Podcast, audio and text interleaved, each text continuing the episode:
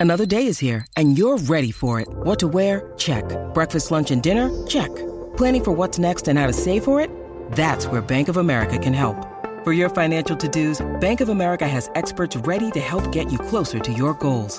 Get started at one of our local financial centers or 24-7 in our mobile banking app. Find a location near you at bankofamerica.com slash talk to us. What would you like the power to do?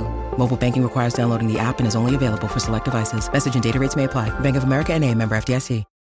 When you need mealtime inspiration, it's worth shopping Kroger, where you'll find over 30,000 mouthwatering choices that excite your inner foodie. And no matter what tasty choice you make, you'll enjoy our everyday low prices, plus extra ways to save, like digital coupons worth over $600 each week. You can also save up to $1 off per gallon at the pump with fuel points. More savings and more inspiring flavors make shopping Kroger worth it every time. Kroger, fresh for everyone. Fuel restrictions apply.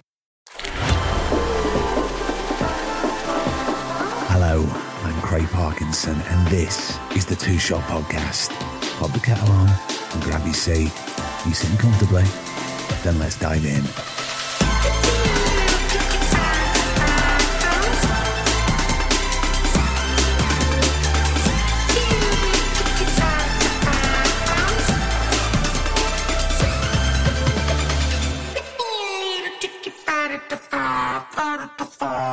Hello. Yes, it's uh, episode two, season 10 of the Two Shot Podcast. And we're here just about. Uh, I made it through Glastonbury, if you're asking. Um, whether you are or not, I'm going to tell you. Look, if you've been, you'll understand what I'm talking about. If you were there, then you're really going to know what I'm talking about. It was just extraordinary. I can't put it into words. My first Glastonbury was everything and more. I mean, I say everything and more. I didn't really know what to expect. I certainly didn't expect that. I saw loads of friends. I saw some old friends. I was um, I was going to my field and I, I heard a voice saying, Craig! Uh, not in an echoey hotel room, in a, a lovely field. And I turned around and it was somebody that I hadn't seen for around 15 years, possibly 18. Big shout out to Joe McInnes. Lots of love. And, uh, you know, made lots of new friends. And kind of big shout out to some of you for every person that stopped me and came up to me uh, and expressed their love for this podcast. I mean, it's overwhelming. It means so, so much to me. So for every person that I spoke to, and took a bit of time out with the Glastonbury. Big, big love to you. And I hope you had a fantastic weekend.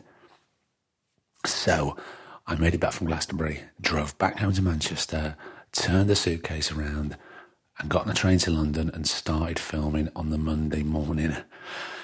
The word fragile uh, doesn't spring to mind. That's exactly what it was. Uh, but I made it through the other side and it was well, well worth it. And another thing that's well worth it is this episode two of season 10 with the frankly lovely Taj Atwal.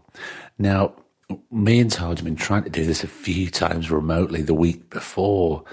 Um, and there was one time that my internet was playing up in the Airbnb that I was in when I was in Gloucestershire. And then we tried it again when I was back home. And Taj's internet was playing up. Uh, not a shout out to BT there. Um, but then a few days later, I was back home in Manchester and she was about 40 minutes away. She said, you know what? I'll drive over to yours and we'll do it at your house, which is exactly what we did. Now, Taj is a fantastic actress or actor, depending on what you want to say. You know, we're very free and easy on this podcast. You'll know her from the brilliant Stella from The Pen of Ruth Jones, who I adore. Ruth Jones is brilliant. And uh, The Syndicate in the Club. And most recently, you'll know her from Channel 4's brilliant Hullraisers, co starring with Leah Brotherton and the fantastic Sinead Matthews. So uh, let's get down to it. And look, come and join me at the end, and I'm going to tell you about who episode three is with because we recorded it the day before Glastonbury in the sunshine. It's an al fresco two shot podcast. But before that, let's get down to it. This is episode two of the two shot podcast with the fantastic Taj Atwal. Enjoy. Yep. I'll see you at the end.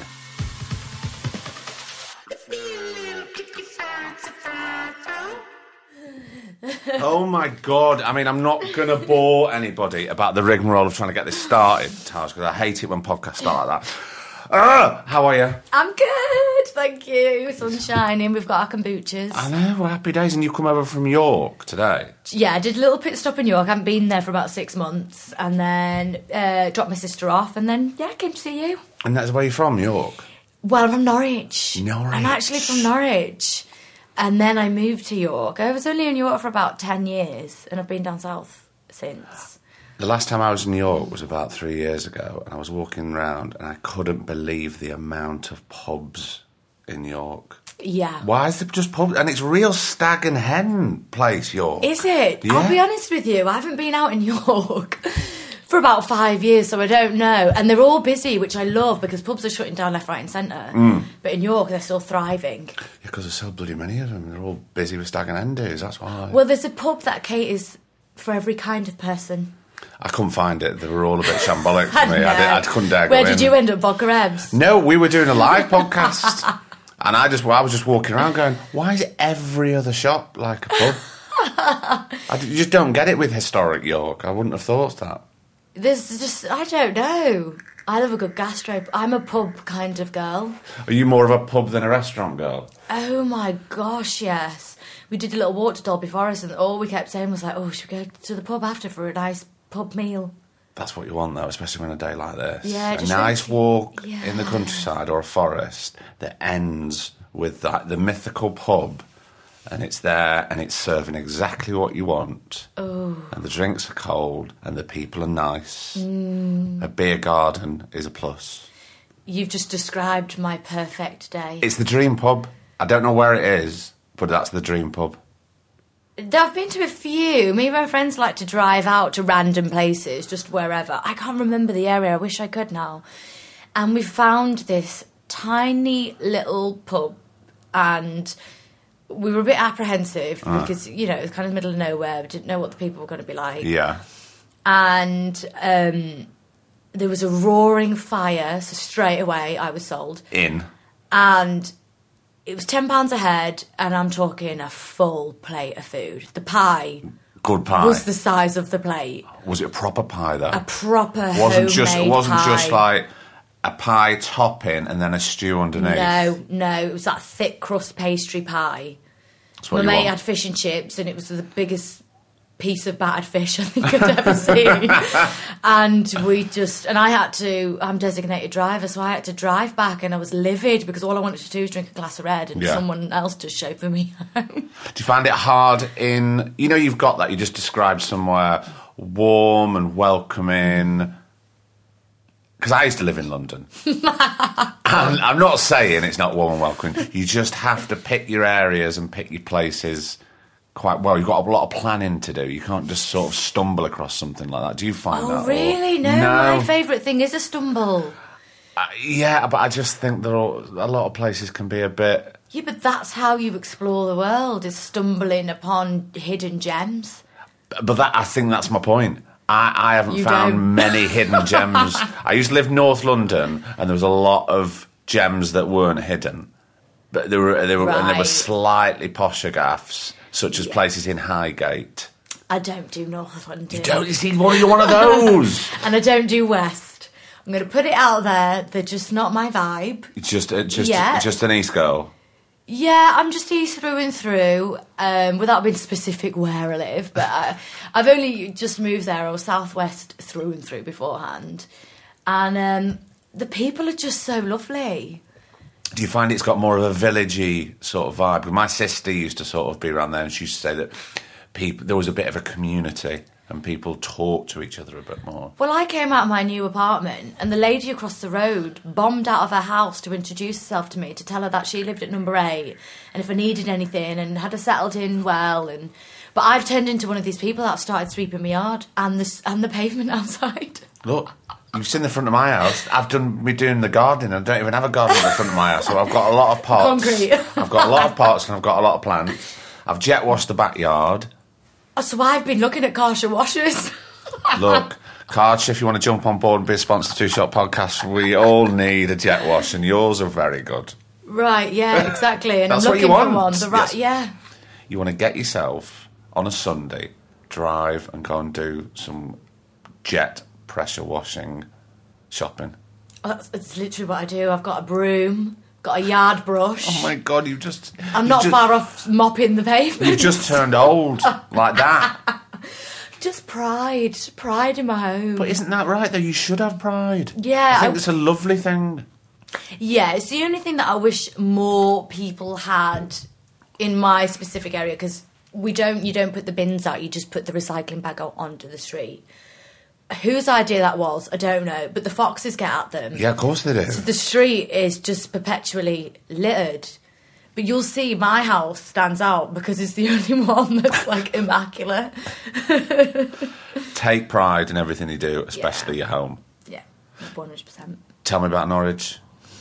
Ooh, what's there to tell? I mean, I haven't been back since I was about ten. So you moved when you were ten. Moved when I was eight.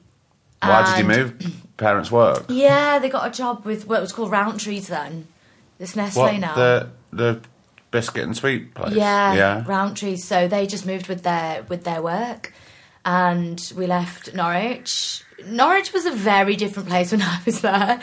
I lived in Supple Close, which is, you know, it was pretty rough. Yeah. Um, you know, proper council estate. I'm kind of glad for it now because it gave me a real hardy quality that kind of sees you through life. Um, but those kind of council houses had massive gardens, so our garden was a 175 foot garden, wow. and we had, I mean, no double glazing or central heating or anything like that. And I think before I was born, the toilet was in the garden, um, and when I was then, you know, born, the, the bathroom and stuff was downstairs and through the kitchen Right. Yeah. yeah. Um, but the gardens were massive, so we had a plum tree, pear tree, a massive allotment in the garden. Oh God, you're lucky. People are on a waiting list for allotments nowadays. See, you'll get to a point soon in a few years where you put yourself on a waiting list. And there is one down the road. There you go. And I've already had my eye on it. yeah, but our line of work, we're never home No, I know exactly. That's the thing. to even water the plants. I did that the other day and I opened the fridge and went, "Shit, I've left something in the fridge. It's not nice." No, no, that is the worst. It's the, the worst for me is when you have to turn the fridge off to defrost because I spent most of lockdown abroad working. Where were you? oh, I was everywhere. I was in Bulgaria for a massive stretch of it, Monaco. Um, yeah, so just out filming. Oh, it's hard life. you have to turn. The, no, I loved it. Listen, I'm not complaining. I'm just slagging off having to turn the fridge freezer off and Yeah. have to eat everything and yeah, of course.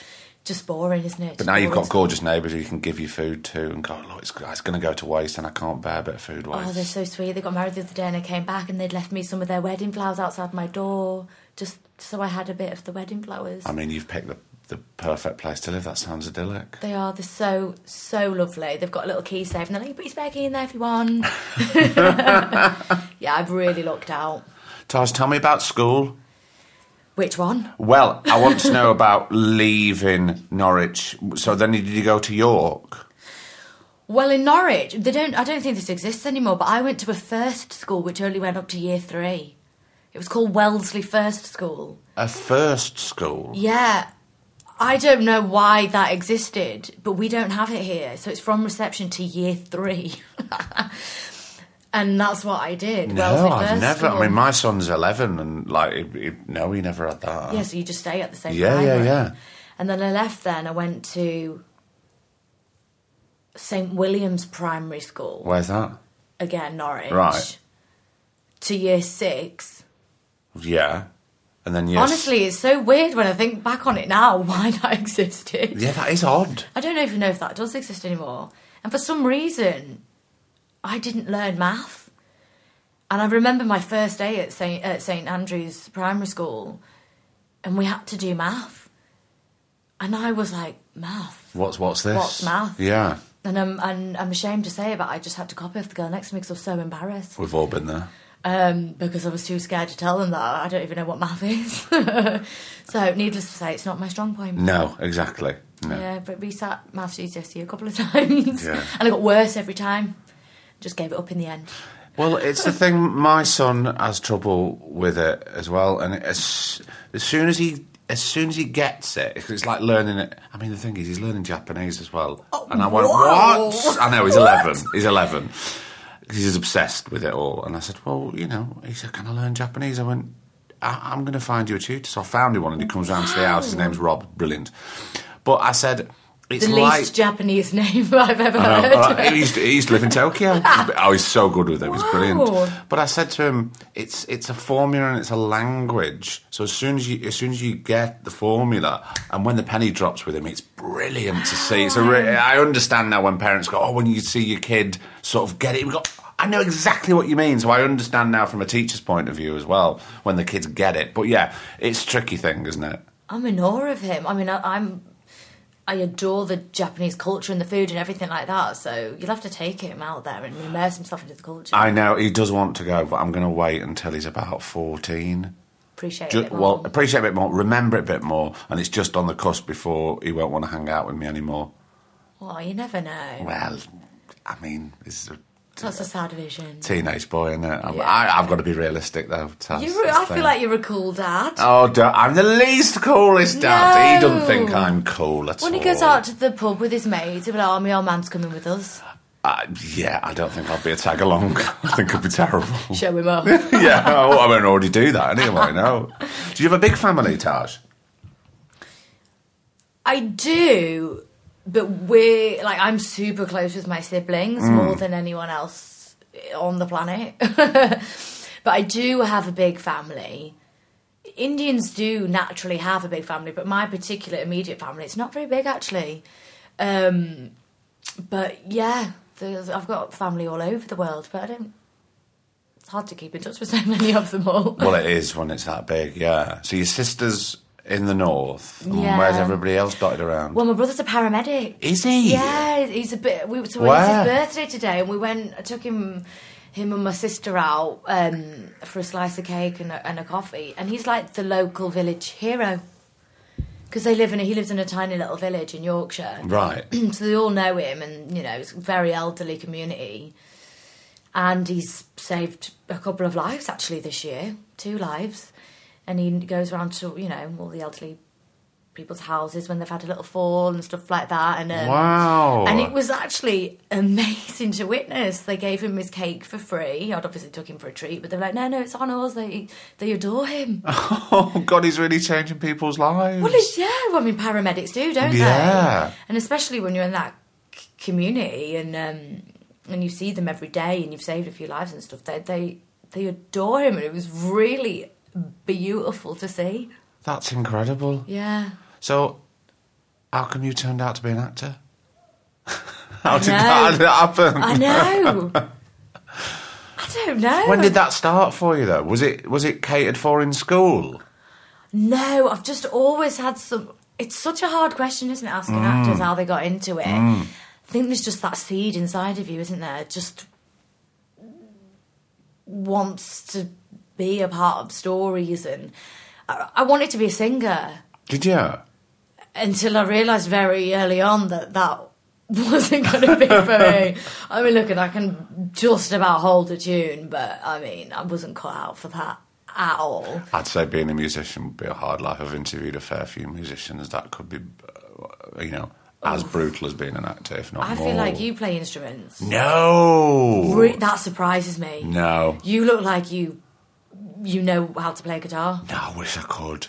I really wish I could. I'd love to be. I'd love to be. in a band. I have this theory. I've said this to a few people that, um, like lead singers in bands, because they they perform a lot and they're you know they're the front man or front woman. It's like I believe that they have a secret hankering to be an actor, and I think and I think a lot of actors would love to be the front man of a band. So fin- funny when I go into my daily visions, it's always me with a mic singing a song. Is it? Yeah. It's never me on set.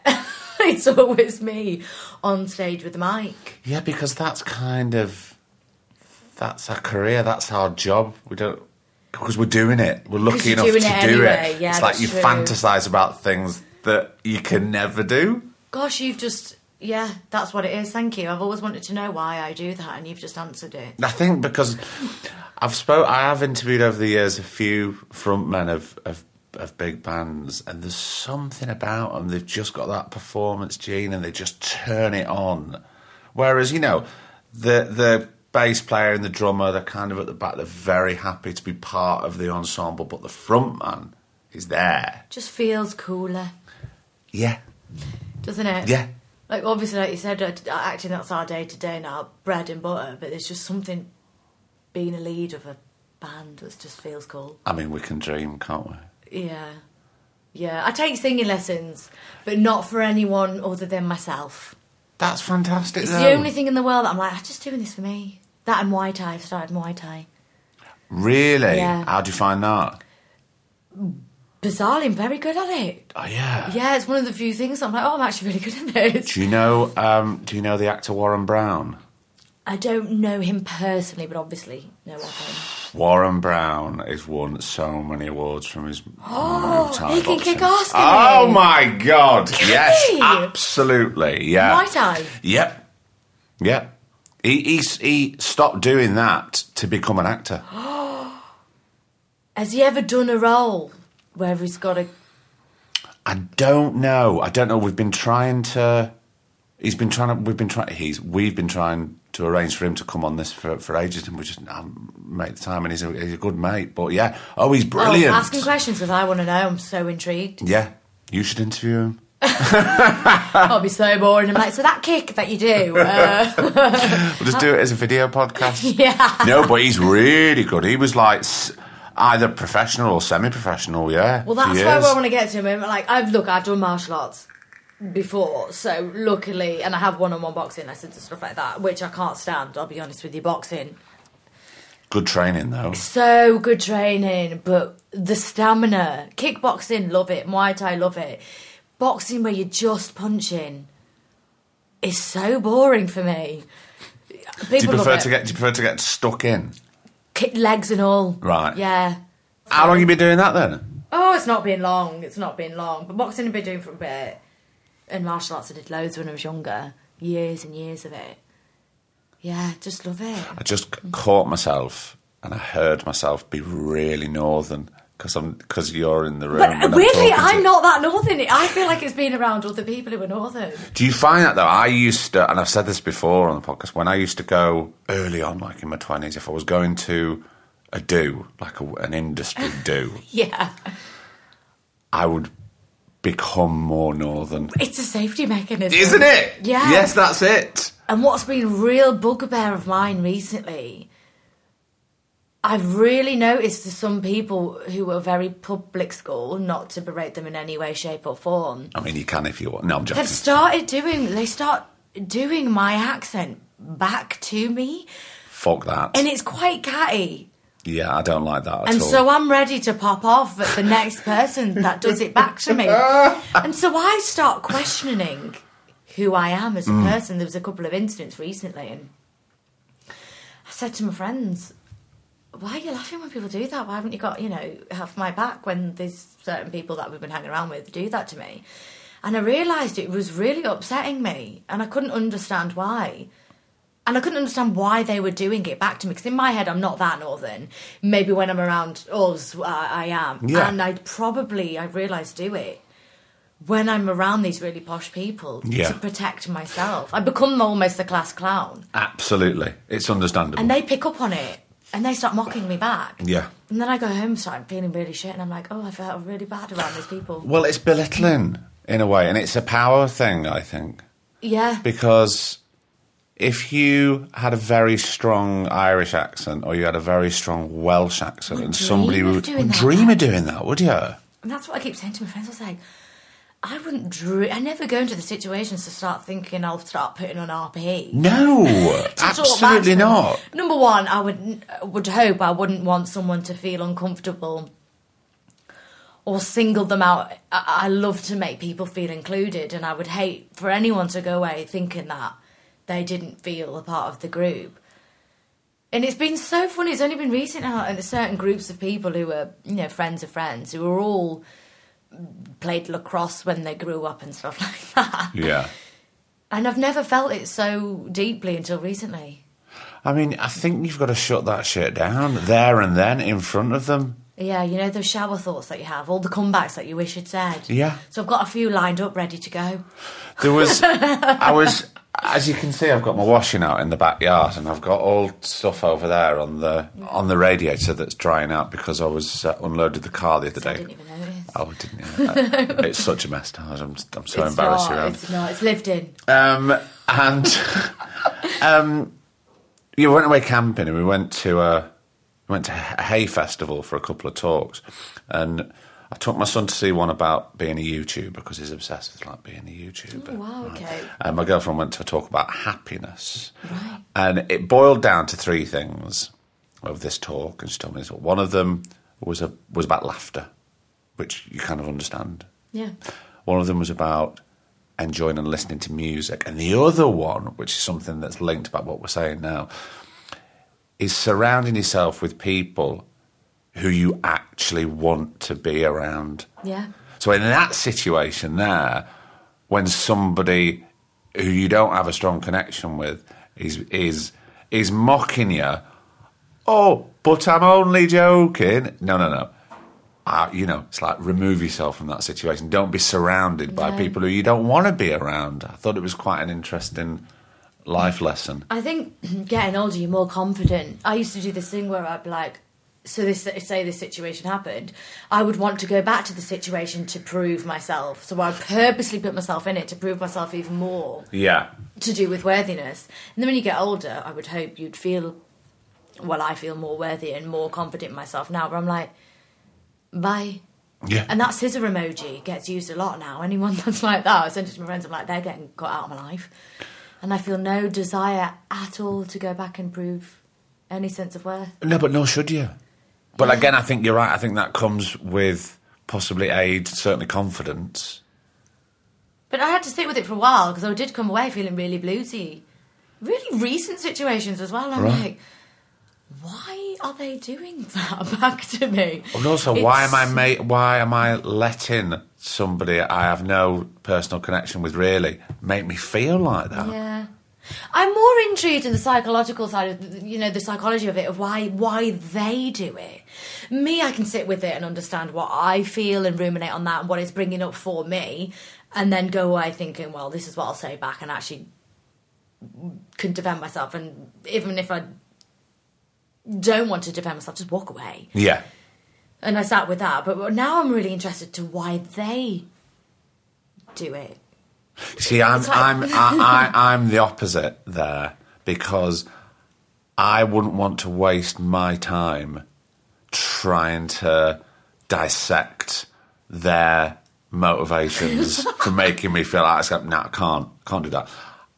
I would have to work out right. That's Mm-hmm. made me feel like that. I'm not going to put myself in that situation, or I'm certainly not going to allow that in future.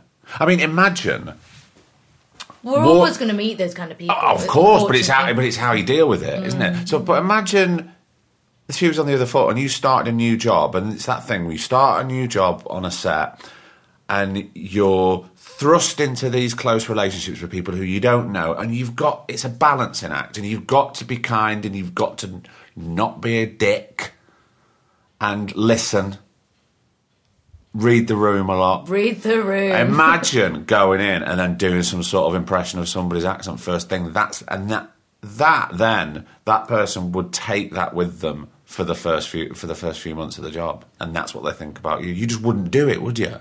Yeah, I think it's so jarring initially. You don't quite know what's going on, and I laugh it off, and I start acting the part that they've assigned me. Yeah. And then I go away and I start thinking, and I get berate myself like, why did I do that? But you do, don't you? It's a defense mechanism. Mm. You start acting the part that people, when there's safety in those numbers, for Yeah. them, when there's I don't know a room of very posh speaking people. But it, you don't lack any intelligence because you have a slightly different accent. No, you know, not at all. But I think certainly personally, when I, I would, con- I would say it was conscious that I would be slightly more northern in those situations because Yeah. I would worry that they've already perceived me as one thing, so I'm going to sort of be that. Gonna play that part. I'm going to play that part Yeah. already because because of my own insecurities. Well, so that's what a lot of it is. Is obviously my own insecurity. So I go in and start doing that, and then I thought, is it really though? as well as I could be as even more northern or more, you know, whatever. Why would that matter? That doesn't give anyone permission Ex- still no, exactly. to in any shape or form.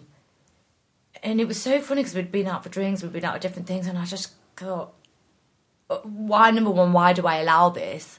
And number two, I really do find it intriguing the motivation from other people, though. I do find that fascinating because we've all been awful at some point or another. Oh, absolutely, yeah. It's just, you know, you just are. There's so many people. I mean, I'm just such a nice person. I'm just. And I think you're not. None of us are truly.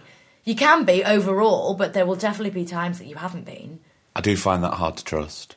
So do I. You know what I mean? And without being funny is that? They're the without being I trust the cynical, without being cynical, it's like your if, flaws. if you can't put your hand up and go, Yeah. do you know what? I've been a complete dickhead there. Yeah. And you know, I, it may happen again. It- It's it's going to happen again Yeah. at some point. Let's be honest. But to go, no, it's everything's all rosy with me. I, I, I can't trust. That. I'm exactly the same because I'm like, mate, just come on. Just put your hands and be like, oh, bit of a dick then. Yeah, I said foot in the mouth. I've said the wrong thing at the wrong yeah, time. We all do it. Yeah, Funny, isn't it? Human. I just. lo- I'm so fascinated by human behaviour. So that's. Do you know what? That's probably why I'm an actress. Well, yeah, because we're constantly looking at human behaviour. How many times have you been in Soho on a summer's day and you've just sat outside with a drink, a cup of tea, and you've just people watched? Yeah. You've just watched, and you've you've sort of seen a couple, and you've gone, they're not looking like they're getting on, and you've made up a load of backstory Yeah. for them, and you can just sit there and people watch for Yeah. forever. Well, I went to Thornton Le Dale. We stopped at this gorgeous little village on the way back from Dalby Forest. And I just loved looking at those little villages as well and thinking what that day to day is like every single day for people and people's aspirations. And it was such a community feel, and everyone was chatting to each other. And I just, even that, that fascinates me. But it is, but that is what we do constantly. Even when a script lands, it's like we're constantly making it all up. And so then we're building get it. told, God, you're always staring at people, Taj. Stop staring at that person. I'm not, because it's, you're looking at them putting the whole life together. Yeah, but we are we are staring at them. I know. Says me, hold the hands up. I am staring. I am staring at that person. Like, so someone yesterday in this little village and he had a black eye. I was like, oh, he's got a black eye. Where's that from? And I was like, I wanted to know everything about how that black eye transpired. Yeah. It's Kaley Cuoco for Priceline. Ready to go to your happy place for a happy price? Well, why didn't you say so? Just download the Priceline app right now and save up to 60% on hotels. So, whether it's Cousin Kevin's Kazoo concert in Kansas City, go Kevin, or Becky's Bachelorette Bash in Bermuda, you never have to miss a trip ever again. So, download the Priceline app today. Your savings are waiting. Go to your happy place for a happy price.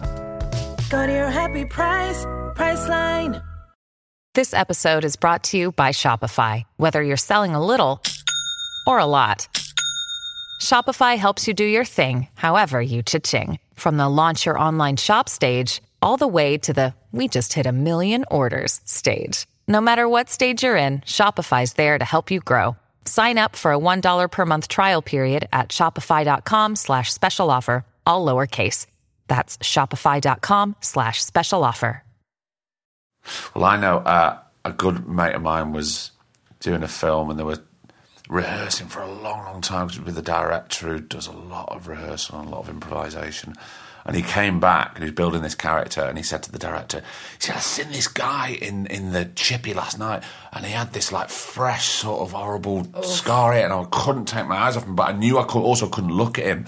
And I was thinking, where's that come from? And in the end, they obviously put that in the film because he was just nicking bits, of people from everyone and sewing it all together to create this character. It's fascinating. Yeah, there's a few around my end that I want to write about. Uh, at a distance, yeah, write about them and just Yeah, yeah, yeah, yeah. But stuff that feels so far fetched. Like if someone watched it on a film, they'd be like, "That's not real. yeah. But That's the too." thing is, and I'm like, "No, but it is." yeah, It isn't really that always is. the way though? When you hear a story and you go, "If I told you this or I saw this on screen, people wouldn't believe, it. No, I'm writing a film at the moment. Oh, Some yeah? of the stuff in there. Um, I sent it to a friend and he read it and he was like, and he wrote comments were like, really, really, is that believable? You know, and I was like, well, yeah, because every single bit of it, either I have lived or a best friend from a childhood has lived or an adult friend has experienced. But stuff when you read about, it, you think, no way, no chance. Yeah. when did you start writing, or have you always been tinkering? I think I've always done it as a child. It was the Jacqueline Wilson books actually that got me into it, Yeah. and um, I've always just played around with it. And at drama school, you have to for your thesis, you have to write a play or something like that. And so I wrote a play, and it's this feature film that I'm now doing with the BFI and Fable Pictures has developed from that play that I wrote at drama school Wow. And it's just developed and developed and developed over the years and I've always just always come back to it um and now I actually have deadlines No, it changes. You put your writer's head on. What, Yeah. What's the deadline? What do you mean? What? well just you know just the first draft's got to be done by this Oh no. I know what Yeah, you mean. I was, yeah, I was being you. yeah. What's the deadline? I can't be doing that. I know I mean already I'm looking at the first one thinking no chance Yeah. But yeah, it's been ruminating in me for so long, and just all these characters that I, I had been so many different. There's so many different versions of Taj Atwal that have existed over the years. You know when people say that thing, "Oh, you've changed," and you think, "Well, I blooming well hope, Hope so, Could and I hope I've imagine? learnt. Yeah. Yeah. Could you imagine if you was that version? But I think people still want you, especially up north. I find they want you to be the version that they knew you were. And so you get a lot of, ooh, look at you. Oh, that's Yeah. fancy. And I'm like, no, it's not. It's I just, understand that. I get. I do. It's a bit, you know. Stay in your box there, just because you've Yeah. moved. You've moved out, or we've seen you on the telly or something. Don't, you know, not Get you- above your station. Station. Yeah. is what people think, but Yeah. it's not. It's just Not that that. You're achieving the goals and dreams that you had set out to do. And also, you're growing and you're learning and you're failing all the time anyway. And from that comes the successes. But people, I find, just sometimes they just have a bit of an ick about it. Yeah. And I find almost myself, I downplay and downsize everything. Do you find that sometimes? Well, I've stopped doing it now. I've started celebrating every win. I kind of Unashamedly. I kind of celebrate the wins with those closest to me who I know will Enjoy will, it. Well, will also celebrate with me. Yeah, that's what I mean. You know yeah, what I mean? Yeah, yeah, yeah. because you would never want to come across arrogant or boasting in any way. Do you know what I mean? So if you celebrate with the people who are close to you and that you love, it becomes one celebration. It's exactly what I've started doing. And it feels so much more enjoyable And healthy. and healthy. But there was there was so many times that I would just downplay, downsize, downplay, and it. And I realised all these beautiful moments that I'd hoped and dreamed for, that I'd worked hard for. I really wasn't fully enjoy- allowing myself to enjoy for fear of another person who maybe wasn't doing what they wanted to, had set out to do, which had maybe similar goals and dreams to yours. Yeah. Which obviously, read the room, you don't want to gloat or anything like that. But I mean, I really wasn't celebrating it for fear of people thinking I was getting above my station or anything. And now I do the same as you. I celebrate fully with the people that they also want you to. to Exactly, exactly. Yeah, and normally then that other person can go, and guess what? This has happened, and then you can celebrate that other person's win together. Yeah, like I've got friends. My one of my best friends, he works in construction. He's a site manager, and I love going. To, I've been to visit him when he's got his hard hat on, his high vis on, to show me the building that he's building. Massive hotels in the centre of London. I mean, huge. And I get emotional seeing it because I feel like I've built that building with Yeah, him. yeah. And then I'll take pictures and videos because it's so amazing for me, you know, and all the friends who are doing various completely different lines of work, but it just, oh, they don't want me to sit here, me sitting banging on about acting all the time. and so it's so exciting that we can all, and, and I've got to this point in my life now, really genuinely, where the people I can count on one hand we're all about forward thinking. We're all about celebrating each other. And we're all about aspirations and going out and getting them. Yeah. And none of them moan. No. They just get up and do it. And I love it. I really love enjoying being around them. And they're the people to surround yourself with, aren't Yeah. If I don't see them for a week, I start having withdrawal symptoms. Yeah, but, you pick up where you left off. That's the good thing. Yeah. You mentioned about drama school then Yeah. before. What age did you move down? Do you, I take it you was 18. you moved down to London? GSA, I went to Guildford. Right, okay. Yeah. Interesting experience. Go on. Well, I was the only ethnic person in my class, which I don't think I really realised at the time what an effect, what how different that was for me. And I always remember this time we all had to sit around after the end of the first year of what we'd been up to in the summer, and people had been backpacking around Vietnam. Some had seen Kneehigh, the production company, and all this stuff, and I had been to see the Spice Girls. And honestly, it was like the best thing that had ever happened to me because, you know, they were my childhood and everything. And people laughed. Because it just wasn't, you know, backpacking around Vietnam or whatever Yeah. like that. But for me, it was such a big thing. I mean, that sounds like privilege at, at such a young age, backpacking around Vietnam. yeah, I mean, yeah. And, um, and it was just finding my feet with the text of stuff. I really didn't know what I could do as an actress. Because when we were doing Shakespeare, I'd be like maid one or nurse one or, or something like that. And when we did, you know, The Crucible, I can't even remember what I think it was Susanna who's got like two lines. And then my third year, I really came into my own. And I think the drama school recognised that. And when I discovered Ayckbourn and Pinter. And I was like, oh my gosh, here are these plays, these writers who were writing parts that I could really see me doing. Yeah. Lulu in the birthday party I played. right, brilliant. And I remember one of my tutors being like, that's the, I think that's the best I've ever seen you act. And I was like, oh, comedy, right, definitely can do this. Ayckbourn, I did Wildest Dreams. Right, I can't okay, remember yeah. the name of the character I played. Really hardy character. And um, that's when I was like, right, okay, I can do this. I know what I'm doing now. And uh, not I know what I'm doing. I still had lessons after that with Dee Cannon for years. Um, but just the text, that rich text. And was it comedy that you saw yourself going into? Was that No. Well, I never saw myself as a lead. I always thought myself I'd be like the comedy friend. Again, that was tied into worthiness, I think, as well. A lot of that, and yeah. and the um, social conditioning. you know, not being seen as that.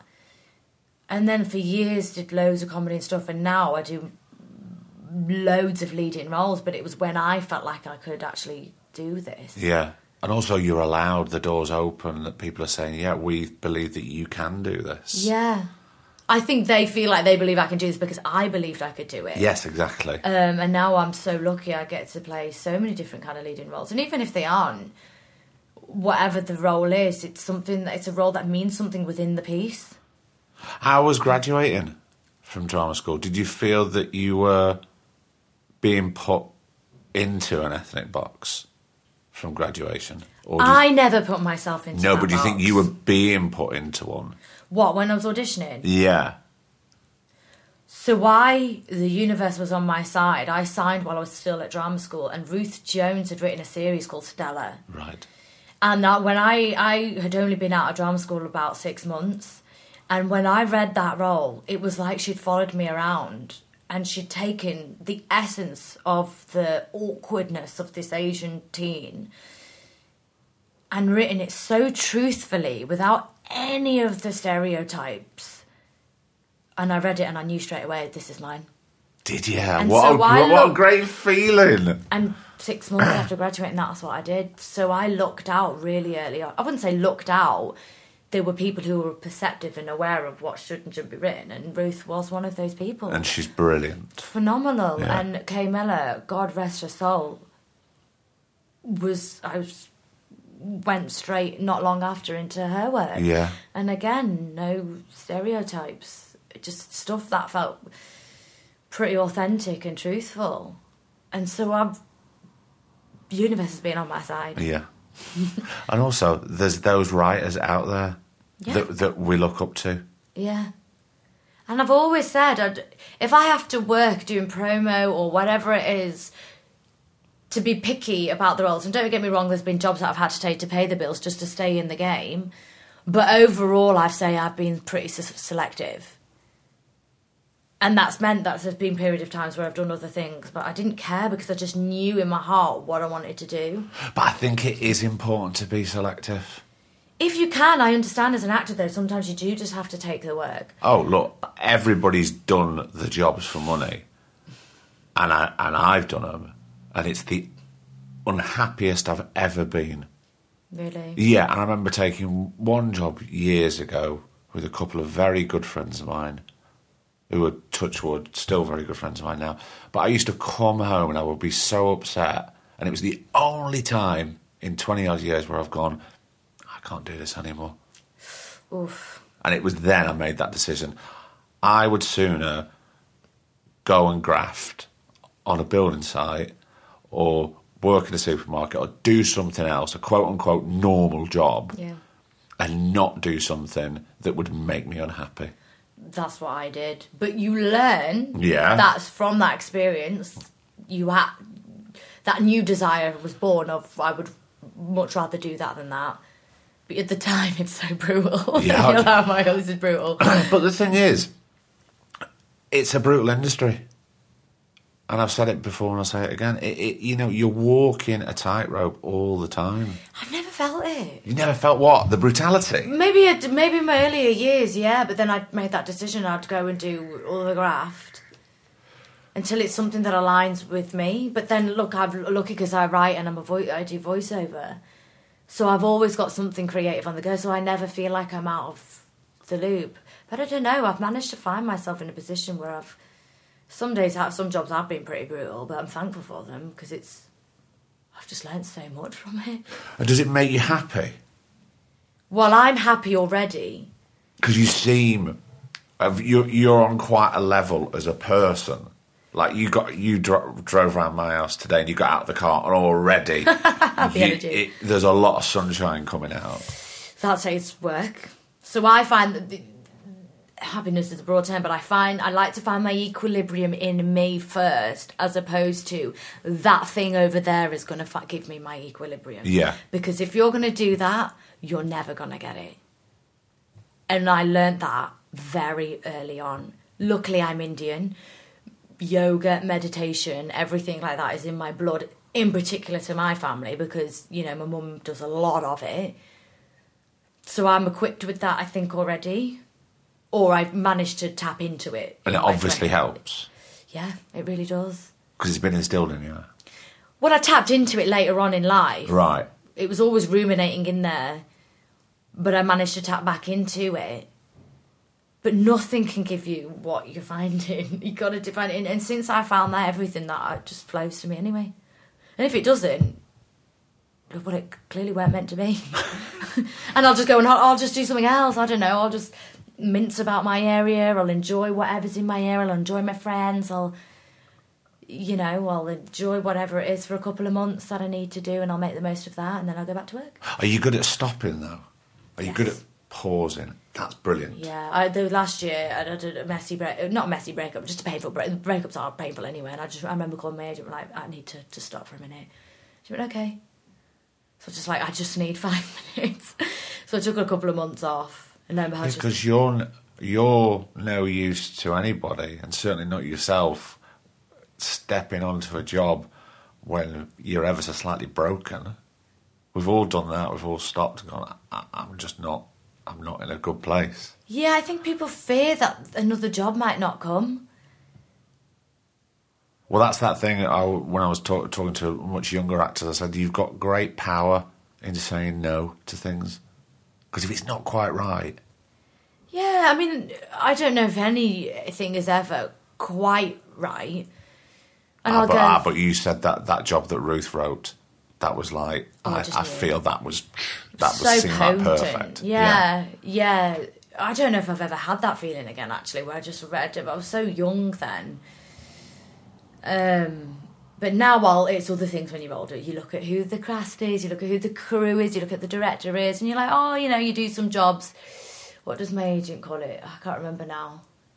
Just the, for fun. Just because it's going to be a fun experience, Yeah. a lovely experience, and it's just going to be enjoyable. which is as helpful as doing something where you know it's going to be a tough experience, but you're going to get a lot out of it. yeah, it's a good. You do a good mix of things. Yeah. I'm sure you'll find. I mean, you're back to back all the time anyway. How do you choose? Again, it's a, I want to. It's about who you want to work with and why you want to tell a story or why you want to begin to create a character. You have to tick off lots of boxes, don't you? It's beauty that you've got to that stage that you can do that.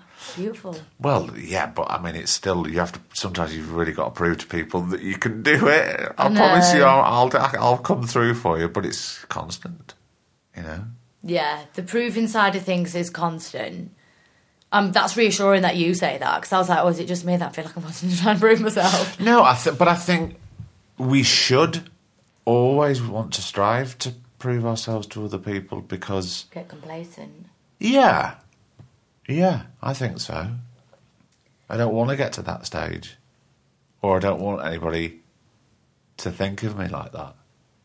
Yeah. My last director and the director I'm working with again, he calls me he's like you're, you're like a rocket when you come on set, and I don't see it. I just feel like I just come on prepared, ready to go. I understand that. I don't know who that director is, but I understand that it's an. En- I think it's an energy thing. It's prep, so I did the control room, which is coming out next month. Hands on heart, the only job in my life where I've ever done where everyone, down to the boom operator, down to the runner, were so prepared. I don't think we ever stopped once for boom, sound, or anything Wow. because people were ready to go. And it was one of the best experiences of my life because it meant that all the prep and work that you had put in, everyone, we were all matched equally. That it was, we were just firing on all cylinders. And, you know, just, I hope, created something so amazing. That's so rare. And the director, Amy Neal, I think her name is, just never erased it. was just so ethereal and calm. She ran the most beautiful set. Wow. No mic pack was ever on show. and it was really incredible experience to have. Well, that may never happen again. Oh, man, it'll be rare, won't it? Taz, this has been brilliant. Thank you so much Thank for coming you. around. We did it finally.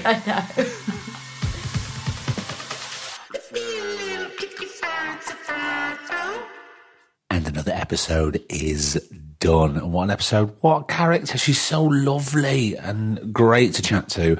And a big shout out to Taj for popping round my house and when all remote avenues failed, which I'm kind of pleased at because I'm sick of them. And there's going to be more in person conversations in season 10, definitely, because that's how, that's how we like it, isn't it? Yeah? Great. Um, oh, just to say, in conjunction with this episode, all episodes of Hullraisers are now available on all four if you are in the UK. If not, I'm sure there's some highly legal way you can get hold of it. I mean, I'm not telling you to do it, but I'm sure you could if you wanted to. It's funny comedy. Give it a shout out. I'm sorry, this is echoey. So next week we're on to episode three, and yes, we'll be back. Same bat time, same bat channel, which will be Thursday. Okay. Now, the day before Glastonbury, myself and Griff met up in person. Finally, lovely to see him. To meet James Smith.